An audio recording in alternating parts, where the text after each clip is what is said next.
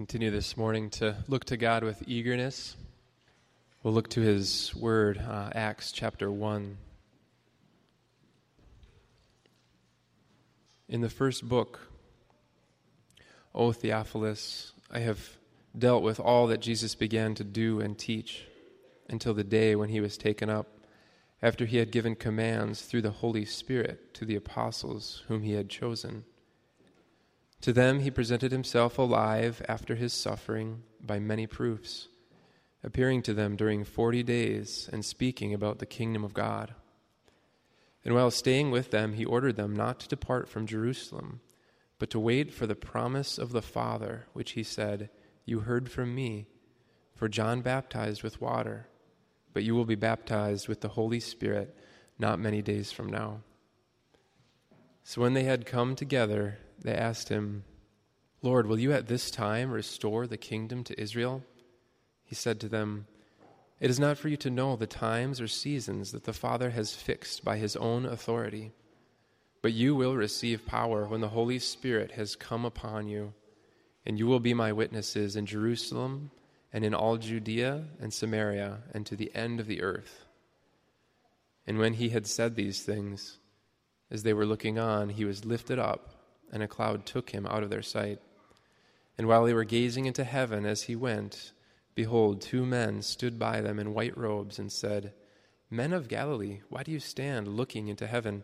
This Jesus who taken up from you into heaven will come in the same way as you saw him go into heaven.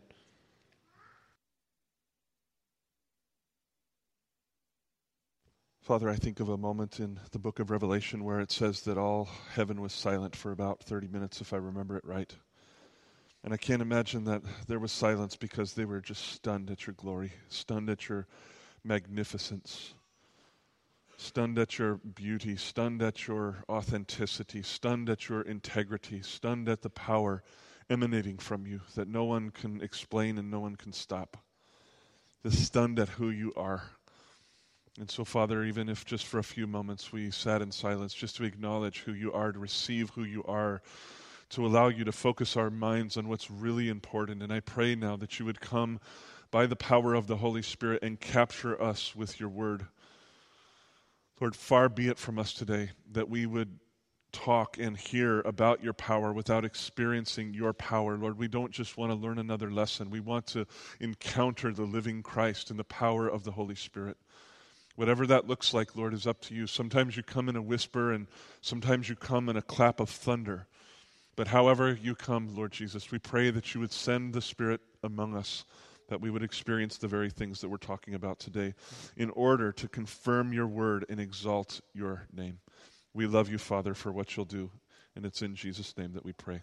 Amen. The story of the book of Acts is the story of Jesus Christ ministering through his church by the power of the Holy Spirit. Luke tells us that his gospel was about all that Jesus began to do and teach. And as I said to you last week, I think that that word began is very important because it implies that Jesus' earthly ministry was just phase one of his ministry and not the final phase. When Christ departed from this earth, he didn't so much entrust his ministry to his people as he continued doing his ministry through his people. The ministry of the church is still the ministry of Christ. It is totally focused on Christ. It is by him, it is about him, it is through him, it is to him, it is for him. And so then at the end of the day, he gets all the glory for it.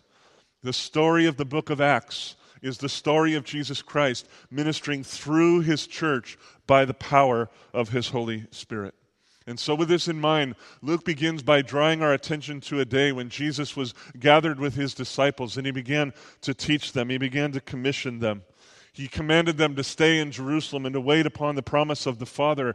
And he told them that this promise had to do with the coming of the Holy Spirit, but he didn't say anything more. He left things pretty open, pretty abstract, pretty unclear. Mainly, he just commanded them and he expected them to obey. And so this week we pick up the story in verse 6. And we see that the disciples were gathered there together with Jesus, and they asked him an important question. A little bit of a wrong headed question, but it was important nonetheless. They said, Lord, will you at this time restore the kingdom to Israel? Now, John Calvin famously said that there are almost as many errors in that question as there are words in that question. Lots of misunderstandings there. But rather than going into the details of the errors that are in, uh, uh, implied by the question, I just want to speak on the behalf of the disciples and say that they were not out of line to ask the question, even if it was mis, misunderstood uh, or misappropriate or whatever. Misinformed is what I meant to say. Luke tells us in verse 3, you'll see there, that Jesus had been speaking to these people about the kingdom of God for 40 days.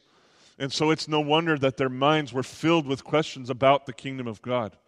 And as Jesus began to talk about the coming of the Spirit, we should not fault the disciples that they were wondering how the, how the coming of the Spirit and the coming of the kingdom were connected to each other. Their question was wrong headed, but it wasn't out of line.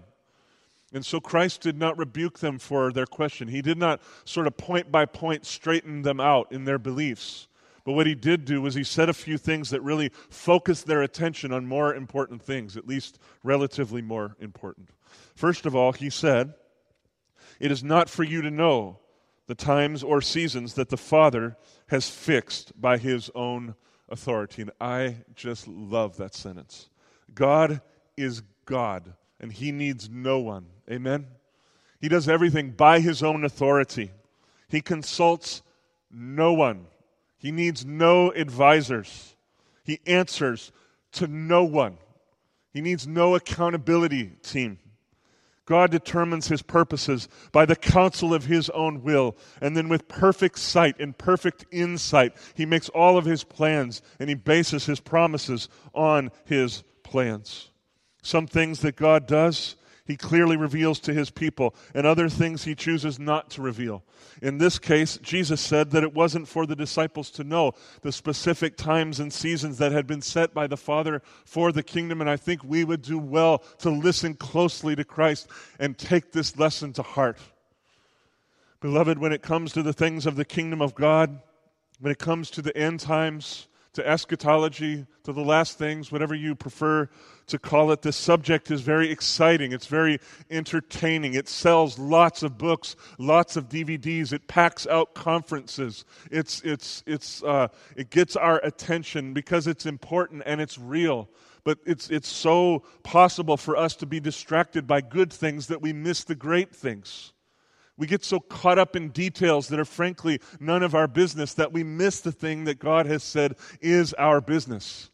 And so Jesus just simply said in compassion to his disciples, Brothers, these things are not your business. The times and seasons set by the Father belong to the Father alone. Here is where I want you to fix your attention, to fix your thoughts, to fix your eyes. I want you to wait upon the promise of the Father. Look what he said in verse 8, probably the key verse in the whole book of Acts. But you will receive power when the Holy Spirit has come upon you, and you will be my witnesses in Jerusalem and in all Judea and Samaria and to the end of the earth. It was not wrong for the disciples to ask a question about the kingdom of God, but it was necessary for them to wait upon the promise of the Father and to focus on the fulfillment of that promise. That was God's will for them. And when the promise of the Father was fulfilled, they were then to focus on testifying to the reality of Jesus Christ. And it had to happen from Jerusalem outward. The explosion of redemption had to go from Jerusalem to Judea to Samaria to the utter ends of the earth. It could not happen another way. Jesus didn't command this just because they happened to be in Jerusalem. If he was hanging out in Rome or in Elk River, he would not have commanded what he commanded here. He would have told us, go back to Jerusalem. This had to happen from Jerusalem. I tried to show you briefly last week that I believe the Garden of Eden was roughly equivalent to the Promised Land, and that probably where Adam and Eve fell into sin was somewhere roughly near Jerusalem. And so, from the place where humanity descended into chaos, God meant to burst forth with redemption out of chaos. They had to wait upon the promise of the Father. And when that promise came, their job was to proclaim Jesus Christ. In Luke chapter 4, Jesus came and said, I have come to proclaim liberty for the captives. And the liberty that he came to proclaim was himself. Jesus came to preach himself, and now in Acts he's saying, My beloved brothers and sisters, your job is to wait upon the promise of the Father, and then you testify to me. I proclaimed myself, and now I give you my power, and you go out into the world and you proclaim me as well. While the disciples were listening to Jesus and trying to process all of this, and I doubt that they fully understood what he was saying, but they were trying, they're taking it in, and somehow or other, something happened that was unexpected and that they did not know how to process, I'm sure. Luke doesn't give us a lot of details, and so we shouldn't speculate too much about how this looked. But somehow or other, while they're talking, in the blink of an eye, Jesus was lifted up into the sky and transported into the immediate presence of the Father. He was enveloped in a cloud that stand that stood for the holiness and the presence of God. He was ascended into God's very presence. In Protestant Christianity, we don't make much of the ascension, but we should. The ascension of Jesus Christ is just as important as the incarnation of Jesus Christ. It is just as important as the resurrection of Jesus Christ. This moment of ascension is the moment where Jesus Christ was enthroned as the great King and High Priest of heaven forever and ever and ever.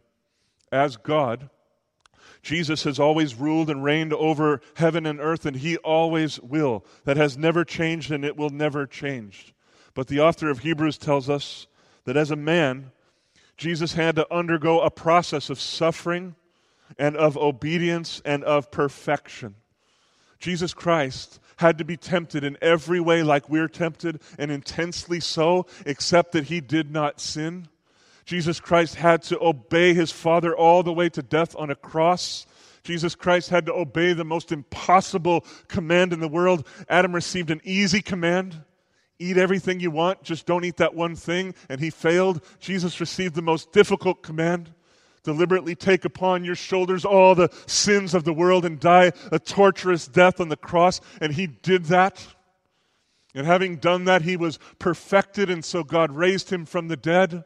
And God brought him into his presence where he was enthroned as the king of heaven and earth and as the eternal, perfect, faithful, sympathetic high priest. The author of Hebrews would have us believe that Jesus' time on this earth was essentially like his ordination process. He was being made perfect for the role that he would play forever and ever. And beloved, I just want you to hear me say that the moment of his ascension was the moment of his enthronement. The moment of the ascension of Jesus Christ was a moment that will shake and shape the world forever and ever and ever. This is a huge moment. And furthermore, the ascension provides us with a prophecy about the second coming of Jesus. Because look there, it says that while the disciples were staring into the sky and wondering what had happened, two angels appeared beside them and they said, Men of Galilee, why do you stand here looking into heaven? This Jesus who was taken up from you into heaven, he will come in the same way as you saw him go into heaven. So, in a roundabout way, the angels ended up answering the disciples' question. They wondered, when will the kingdom of God be established?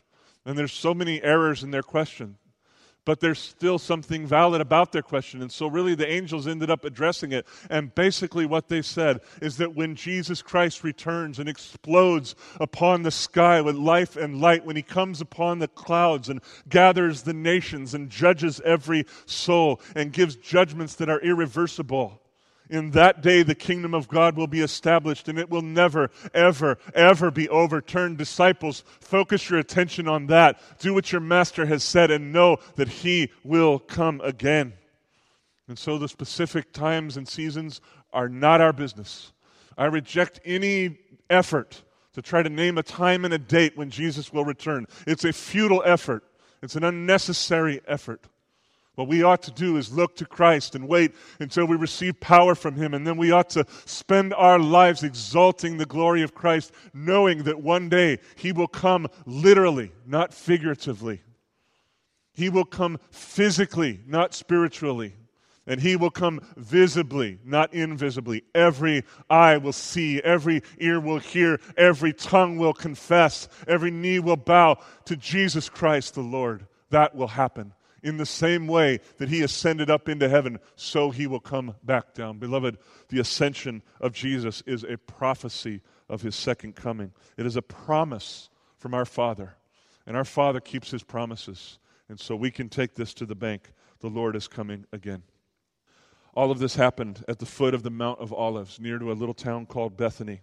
And when Jesus was taken up, the disciples traveled back to Jerusalem. It was about a, a day's walk, a Sabbath day's journey, Luke says. When they arrived in Jerusalem, they went into that famed upper room and they began to wait upon the promise of the Father. There were about 120 of them. They had to wait for about 10 days, and somewhere in the midst of those 10 days, Peter rose up and drew to their attention the fact that one of the apostles, namely Judas, had forsaken his post, and therefore he had to be replaced. And he was right about that. He quoted Psalm 69 and he quoted Psalm 109 to prove his point, and he interpreted them well. Psalm 69:25 says that Judas' camp would become desolate, which means that his allotment in the kingdom of God would be taken from him. It would be removed. There would be no more name or no more house for Judas. His days would come to an end. He would be utterly forsaken and utterly destroyed. And then Psalm 109, verse 8 says that because of that, another should rise up and take his office. We don't have the time to press into Psalms 69 and 109. I wish we did. I would love to take you there and read them carefully with you and show you how Peter got to the place where he got because he was interpreting the Bible extremely well. He was 100% spot on with his interpretation of Christ. But in my view, when he turned to application in verse 21, Acts chapter 1, verse 21, when he got to the application of it, in my view, he got a little bit off. Peter concluded from his interpretation that, the, that it was the apostles' responsibility to replace Judas. But I don't see anywhere in the Bible where there is prophesied or commanded that the apostles should do this. Jesus Christ appoints apostles. Nobody else appoints apostles. And it was not the apostles' job to do this. But Peter, in his zeal, led the disciples to choose a couple of people. He wanted people that had been with Jesus from the very beginning and had witnessed his life, his death, his burial, his resurrection, and even his ascension. And he wanted to choose from among those to replace Judas. Through a process, they brought it down to two people, and then they brought those two people before the Lord and said, Lord, which one do you choose? We've narrowed it down for you. And then they cast lots, which were basically like dice and the lots fell to Matthias, and the apostles installed Matthias as the replacement for Judas. Now, I will tell you that biblical scholars and pastors alike are divided on how to interpret this text. It's about 50 50. Some people feel that this process actually was driven by the Lord and that Matthias actually was God's choice to replace Judas. And in my heart, that's a possibility. Others say that the apostles, and particularly Peter, got ahead of the Holy Spirit, and that Matthias was not God's choice to replace Judas, but that in fact the apostle Paul was God's choice. God decides the time of his choosing. God decides the means and the manner of his choosing. He does not need us to invent processes to fulfill his promises. This, to me, reminds me very much of Abraham and Sarah when they got ahead of God and figured that they had to help him fulfill the promise, and they ended up birthing, uh, uh, uh, what's his name? Help me. Ishmael. Thank you. They, they had the right zeal, but they had wrong wisdom. And I see this in Peter right now. Peter and the others were commanded to wait, and that was it. They were not commanded to do anything else. And I think that the pain of waiting often causes us to be impatient, even when we only have to wait 10 days. And sometimes in the midst of our waiting, we just think that we have to help God do this and that. And the apostles, in my view, did something that was not unforgivable or horrible, but it was not in the pocket of God's will nonetheless. To me, Luke is saying in chapter 1, here's Peter before the baptism of the Holy Spirit. And then in chapter 2 and following, check it out, a very different man. Here's Peter with the baptism of the Holy Spirit. Here's Peter when he was depending on his own wisdom and being his normal impatient self. You remember the Gospels? Peter's a very impatient, impulsive guy. I think that's what was happening here. And in chapter 2, Peter is just under the fountain of the power of the Holy Spirit and doing the will of God with great, great effect. However, we interpret these verses, and we ought to give each other room for differences at this point. The more important issue before us today is what happened on the day of Pentecost. The day of Pentecost was one of several celebrations that the Lord commanded the people of Israel through Moses to have. So, as many as could come, they were supposed to travel to Jerusalem for this feast. This feast took place 50 days after the Passover, which is where the name Pentecost comes from. And its purpose was to celebrate the year's harvest. So the, all the farmers would harvest their crops, and at the end of the harvest came the day of Pentecost. So Pentecost was a time of rejoicing in the provision of God. It was a time of celebrating a, a whole year's labor. It was a time of sort of taking a Sabbath, if you will, and enjoying the fruit of an entire year of labor. And then over time, Pentecost also became a celebration of the giving of the law of Moses because the Jewish people believed that the law of Moses came on Mount Sinai 50 days after the Exodus. And so over the years, Pentecost came to symbolize harvest, it came to cel- symbolize celebration, rejoicing in God's provision, and it came to symbolize the giving of the law through Moses on Mount Sinai. Now, on a practical level, Pentecost was the most well attended feast of the year, simply because the road conditions at that time of year were the most conducive to travel. And so, at any given year, on the day of Pentecost, Jerusalem would be filled with Jews, with converts to Judaism, and with curious Gentiles from all over the world. And on and near the day of Pentecost, Jerusalem would be filled with noise, it would be filled with activity, it would be filled with an international flair. One day when I was in India, I was in this city called Allahabad, and it's where two very important rivers unite. And every so many years, the Hindus believe that they need to go and, and dip themselves in those disgusting cow filled rivers. And they come by the millions. So this, this city has already got six million people in it. And while we were there, an additional like four or five million people showed up. And there's not a lot of hotels and stuff. So they're just people all over the place. Crazy, crazy environment. I assume that Jerusalem is a little more organized than India, but probably kind of crazy like that. And it's almost like God knew what he was doing. It's almost like God had planned it from before the foundation of the world. He chose the day of Pentecost to be the day when he would fulfill his long awaited promise. Not a random choice, beloved the disciples were gathered together. And the house in which they were staying and waiting and praying on the Lord. That place was filled with a sound, suddenly with a sound that sounded like a mighty rushing wind. I don't think it was an actual wind. It was just somehow the sound of a great mighty wind, and it surely signified the power of God.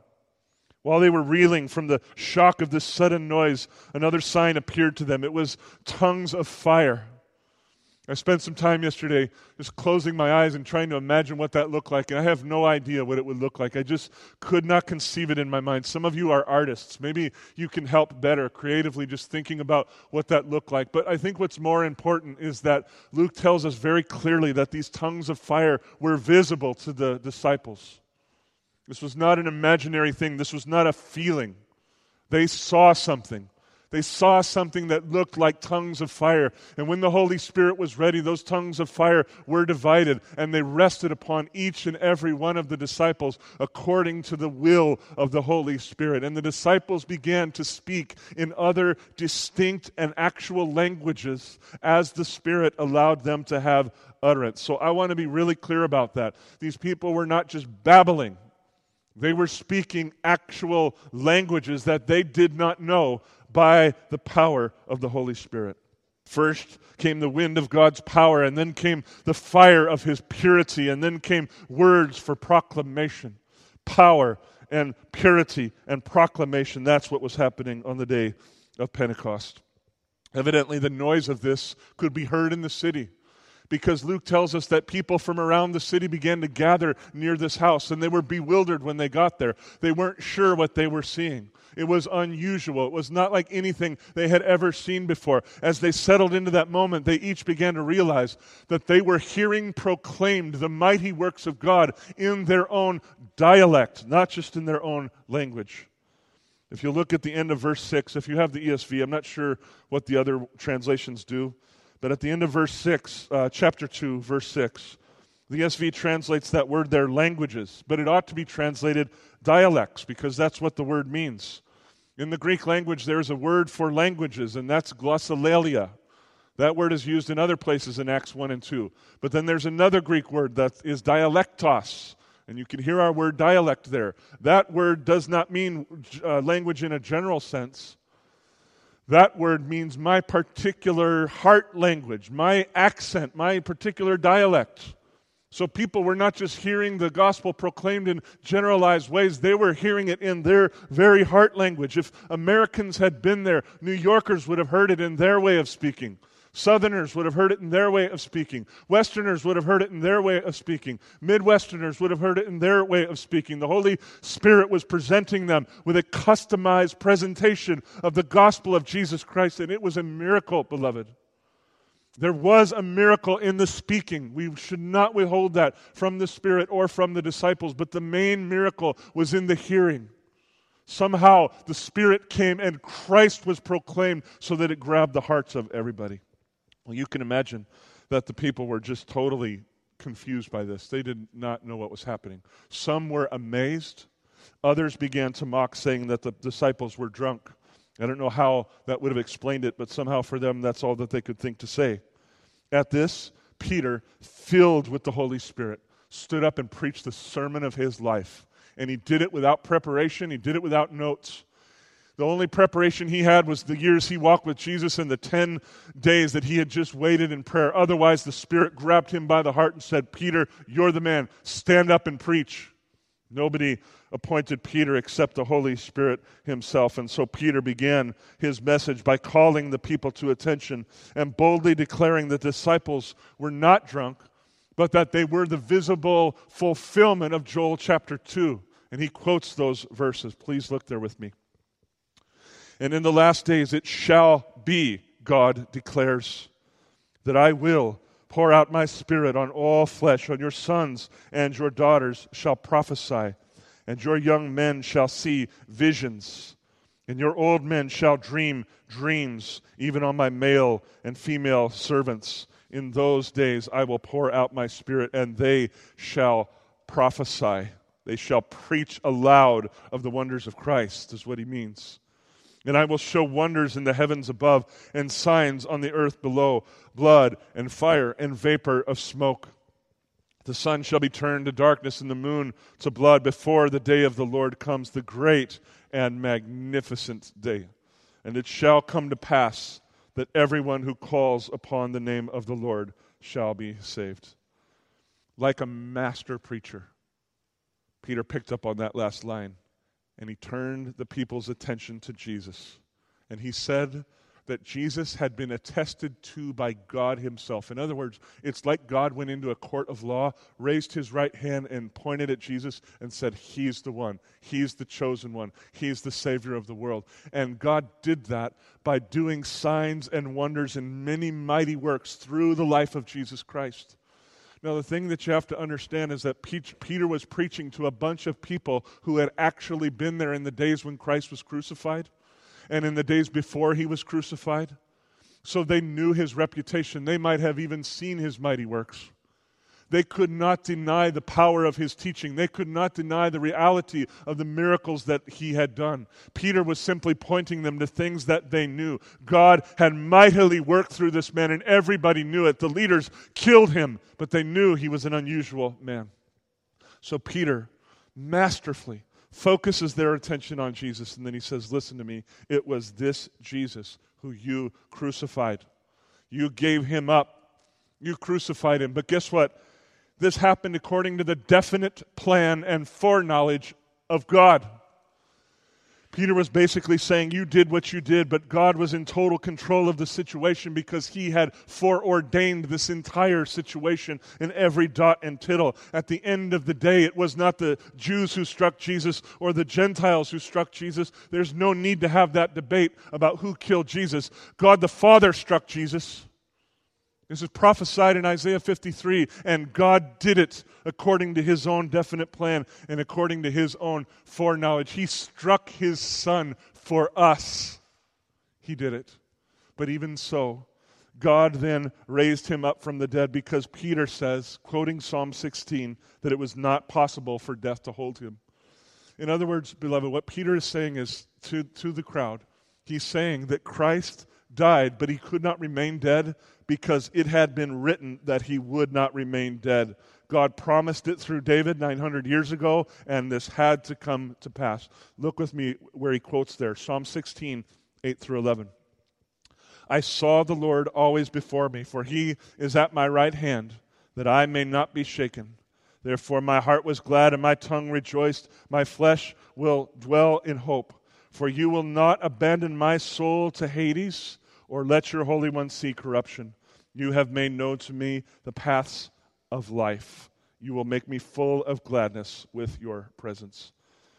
Next, Peter helped the people understand how he saw Jesus in these words. And again, he did such a masterful job. You'd think he spent hours and hours preparing this, but he was doing it off the cuff. He was doing it by the wisdom, the power of the Holy Spirit. And he said, Listen, people, you know that those words were written by David, but you know that they cannot be about David. You know that David lived and that he died. You know that he was buried. Everybody in Jerusalem could take you right to David's grave. It would be just like going to Washington, D.C. and knowing where JFK's memorial is. Everybody knows where that is. And everybody knew where David was buried. They knew that Psalm 16 could not be about David. And so Peter masterfully turns their attention to Jesus and said in Psalm 16, David was writing about Jesus. David was saying that he would be raised up from the dead. And then Peter told them that we are all eyewitnesses of the fact we saw the risen Christ. We saw him repeatedly. And so we are here to testify to you about him. And then look at chapter 2, verse 33. To me, a stunning verse. Peter then says to them, Being therefore exalted at the right hand of God, and having received from the Father the promise of the Holy Spirit. He's talking about Jesus here, beloved. He's saying that Jesus received from the Father the promise of the Holy Spirit. Now he, Jesus, has poured this out so that you yourselves are um, that you yourselves are seeing and hearing. Jesus is doing this. On the day of Jesus' baptism by water, he was enveloped in the Holy Spirit. And I believe that on the day of his enthronement, when he was brought up into heaven, God enveloped him in the Holy Spirit all the more. Jesus Christ was the first one to receive the promise of the Father. He waited upon the Spirit, and God poured out the Holy Spirit upon him in tremendous, tremendous power. And now everybody who is in Christ must also receive this same baptism. The pouring out of the Holy Spirit that caused the wind and the fire and the words to flow were the result of Jesus going to be with his Father. It was the result of the promise of the Father being fulfilled in Christ and then through Christ. And then I want you to pay close attention to what I'm about to say here because it's a, a huge turn for Jewish people and also for us, but it takes a little thinking on our part. The next thing Peter does is he quotes Psalm 110:1. Psalm 110:1 was famous among Jewish people. They knew that it was about the promised Messiah who would come to be both king and priest and who would rule and reign forever and ever. And Peter is saying this psalm is about that man. And the way that I know it's about that man is because he was raised up from the dead and he was escorted into the presence of the Father and he has been enthroned. God has made him both Lord and Christ. Life and light are about Jesus. It's all about Jesus. People of Jerusalem, I have risen to tell you we're not drunk. We are filled with the Spirit and we must proclaim Christ to you. It's all about Christ. And with that, Peter brought his message to a close. What a masterful, masterful explanation of the life, death, burial, resurrection, exaltation of Jesus Christ. What a masterful explanation of what had happened on the day of Pentecost. And now the only question was, what would the people do? Not too many days before this, Peter shrunk back in fear because he knew that, that connecting himself with Jesus would probably bring his death. So now that he had so openly proclaimed Christ to the very people who killed Christ, what would they do to him? What would they do to the disciples? What would happen to this little band of 120 people that were walking in obedience to Jesus? Well, Luke tells us that Peter's message cut the people to the heart by the power of the Spirit. And they asked Peter, What should we do?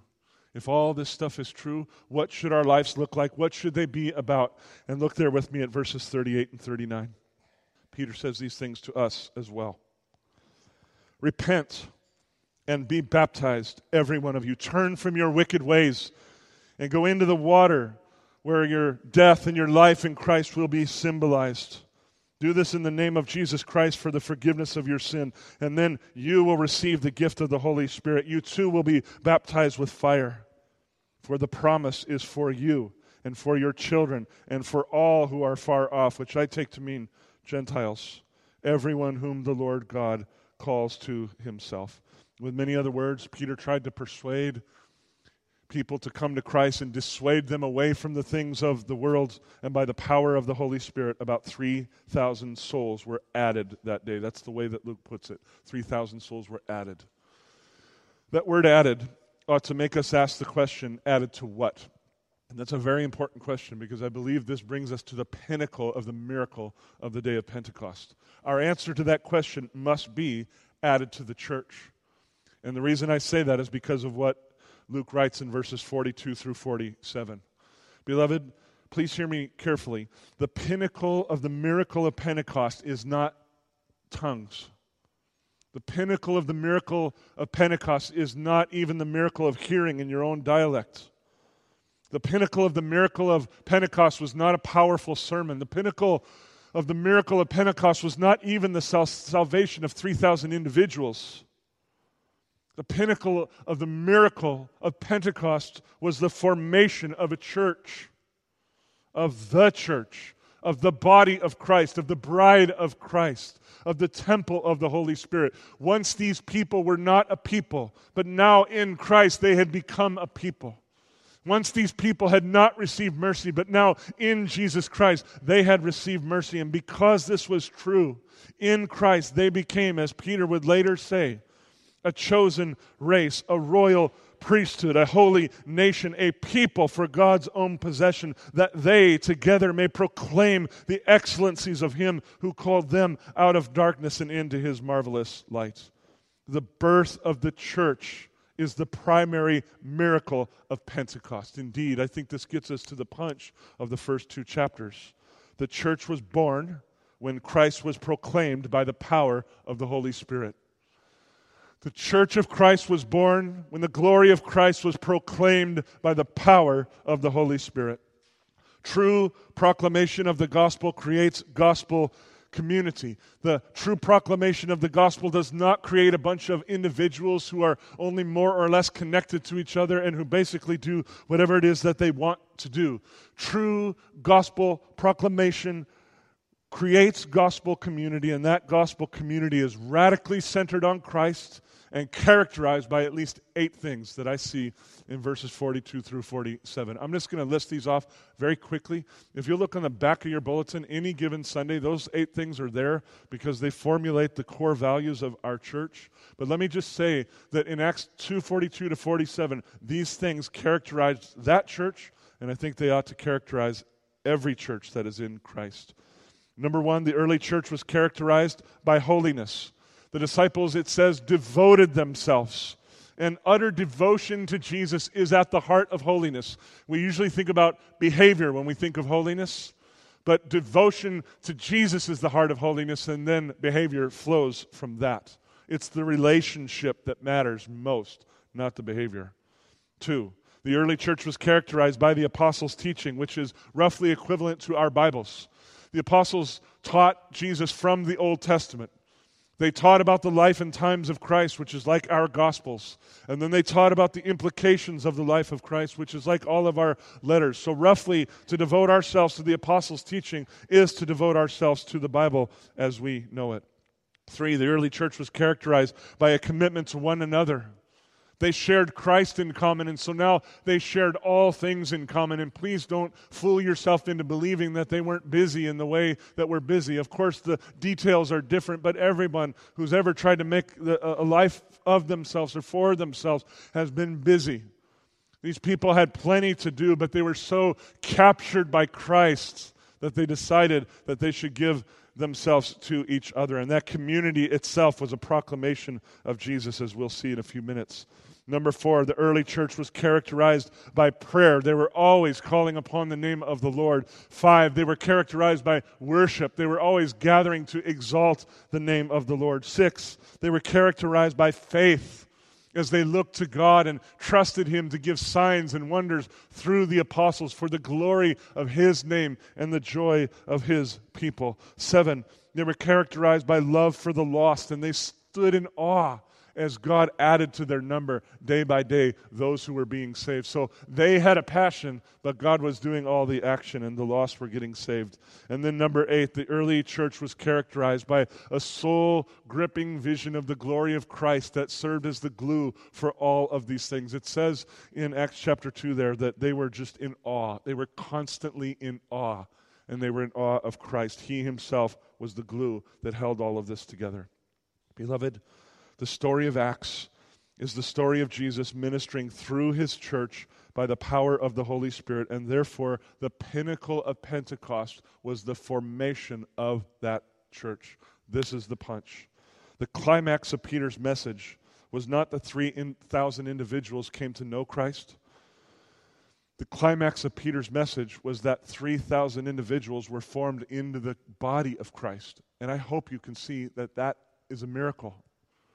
What sin does is it gets inside of us and it divides us from each other because we all get super selfish.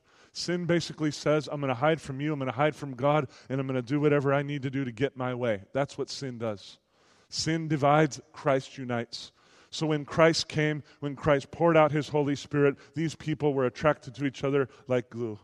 And that glue was the ministry of Christ through the Holy Spirit. The formation of the church is the climax of the message of Peter and of the day of Pentecost. And because the Spirit had descended upon this new people, this new nation, they received power to witness to Christ. And I would submit to you that their witness was not just in one way, but it came in at least three ways. I think normally when we think about witnessing to Christ, we think about preaching the gospel or, or sharing a gospel tract or whatever and that's a part of it. But I think there are at least three ways that these people witness to Christ by the power of the Spirit. First of all, they witness to Christ by their common love for Christ. Worship is itself a clarion call to the nations that Jesus is Lord. When the people of Elk River and the people in our lives and the people around the world see our, our unceasing worship for Jesus, that actually proclaims Jesus. The worship of the church proclaims Christ by the power of the Holy Spirit. Just their very worship, which they did in the temple complex day by day, witness to Christ. Second thing, they witness to Christ by their common love for one another. Tim Keller says that when the gospel is proclaimed, it forms gospel community, but then gospel community itself proclaims the gospel. When we come together in Christ with an unusual love, with a, a, divine kind of love that's not like the love that you see in the world. When we, we relate to each other based on the deep covenantal commitment Jesus has to us, it screams to the world that we belong to Christ, and it screams to the world that the love of Christ is very unusual and very good. Our love for one another is a witness to Christ, and it comes by the power of the Holy Spirit. Third thing, then, is what we normally think of the early church witnessed to Christ by speaking the word of Christ with the power of the Spirit. We'll see week after week how they kept proclaiming Christ and people kept coming to Christ. And, and certainly to this day, this is a huge part of proclaiming Christ. Uh, Francis of Assisi gets blamed for this. Probably he never actually said this, but you might have heard uh, that it is said that he said that preach Christ always and use words if you have to. Well, that's, that's really bad theology. We have to preach Christ with words. We must do that. But first, what we need is to wait upon the power of the Holy Spirit. And when He comes, He witnesses to Christ through our worship, through our love, and then through our words as an overflow. This is what happens when Christ sends His Spirit upon His people. So then, quickly, let me just address the question of how all this applies to us here at GCF. And I want to just begin by saying, that I think that our church will grow when Christ is proclaimed by the power of the Holy Spirit. When it happens in the way that Christ has always been doing what he does, then he will prosper this church. Sometimes church growth is visible and impressive. Other times, like I'm thinking of a couple of the churches that were in the letters to the in, in the book of Revelation. Remember there are those seven letters that are written to the churches? Well, a couple of those churches were weak and small and they weren't growing fast and all of that. So I'm not saying that whenever the Spirit comes upon a church, it just explodes with visible growth. I don't think it always happens that way. When Peter preached at Pentecost, 3,000 came to Christ. When Stephen preached just a few chapters later, they killed him. Both were being obedient to Jesus. So I don't know exactly what it looks like, but qualitatively, quantitatively, whatever it is that God wants to do, what I know is that this church will grow, this church will prosper when we proclaim Christ by the power of the Holy Spirit. That's a promise from Jesus, not from me. This church will grow and prosper as we learn to wait upon the promise of the Father together in our family devotions, in our community groups, in all of our meetings, in our Sunday morning worship services, in our Sunday school classes, wherever we gather. We just learn the art and the joy of waiting upon the promise, the presence, the power of the Holy Spirit, and then going out in His name and with His power. And as the Lord grants us his power, I believe that, like the early church, this church will witness to Jesus in Elk River by our common worship. Our magnetic, ceaseless worship of Christ will draw people to Christ. We will proclaim Christ by our love for one another, unusual, divine, covenanted love for one another. And we will proclaim Christ with our words as we go by his will and with the power of his Spirit. This church will grow when Christ is proclaimed by the power of the Holy Spirit. We're going to talk about this a lot more in the weeks to come, so please just remember that for now. And let's go before the Lord in prayer. We have about 10 minutes, so I'm just going to pray for a few. And if you want to pray out loud, that's fine. And if you want to just sit and pray in your heart, that's okay too. Father, to me, it would be a sinful tragedy to look so closely at Acts 1 and 2 and to see what is there and then to walk away and not be affected by what we saw, by what we learned, by what we heard. Lord, even as I was telling you this morning, I needed your power to preach about your power. And now, Lord, we need your power to do your will in the earth. We're about to scatter from this place and not many minutes from now.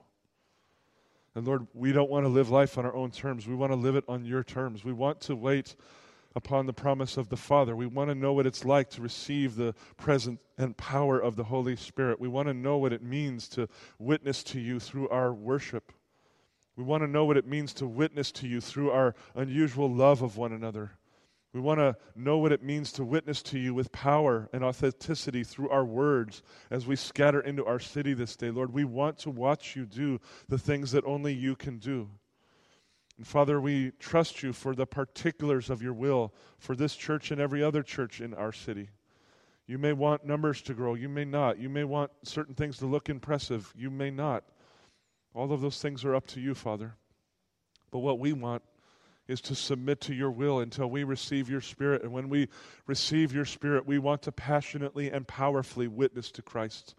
So please come, Father. Please be pleased to let your Spirit rest upon this church and give us everything we need to do your will for the glory of your name.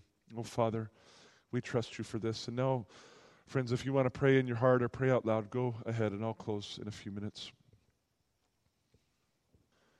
Father, it's a true challenge for us in our culture, in our time, to be able to physically get together for a long period of time and pray and wait upon the promise of the Father.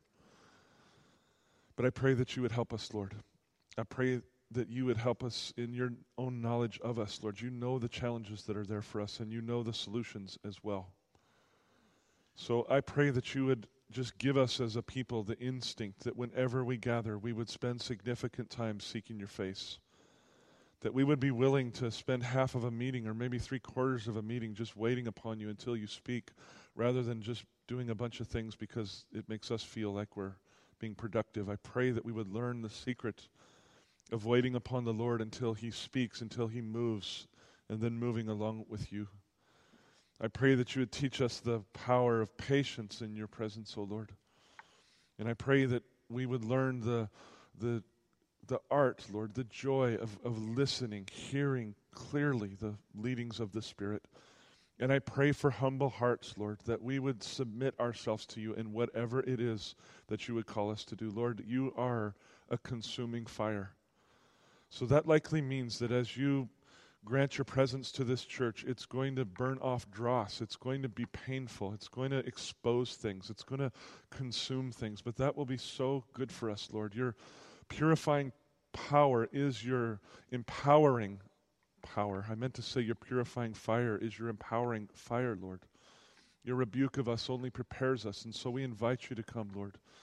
We invite you to prepare us in any way you need to prepare us. Lord, we are the bride of Christ, and I pray that you would fill this bride with the power to do your will. Lord, we surrender ourselves to you, and we thank you for what you will do both now and in the coming days. And now we rise to praise the great and gracious name of Jesus.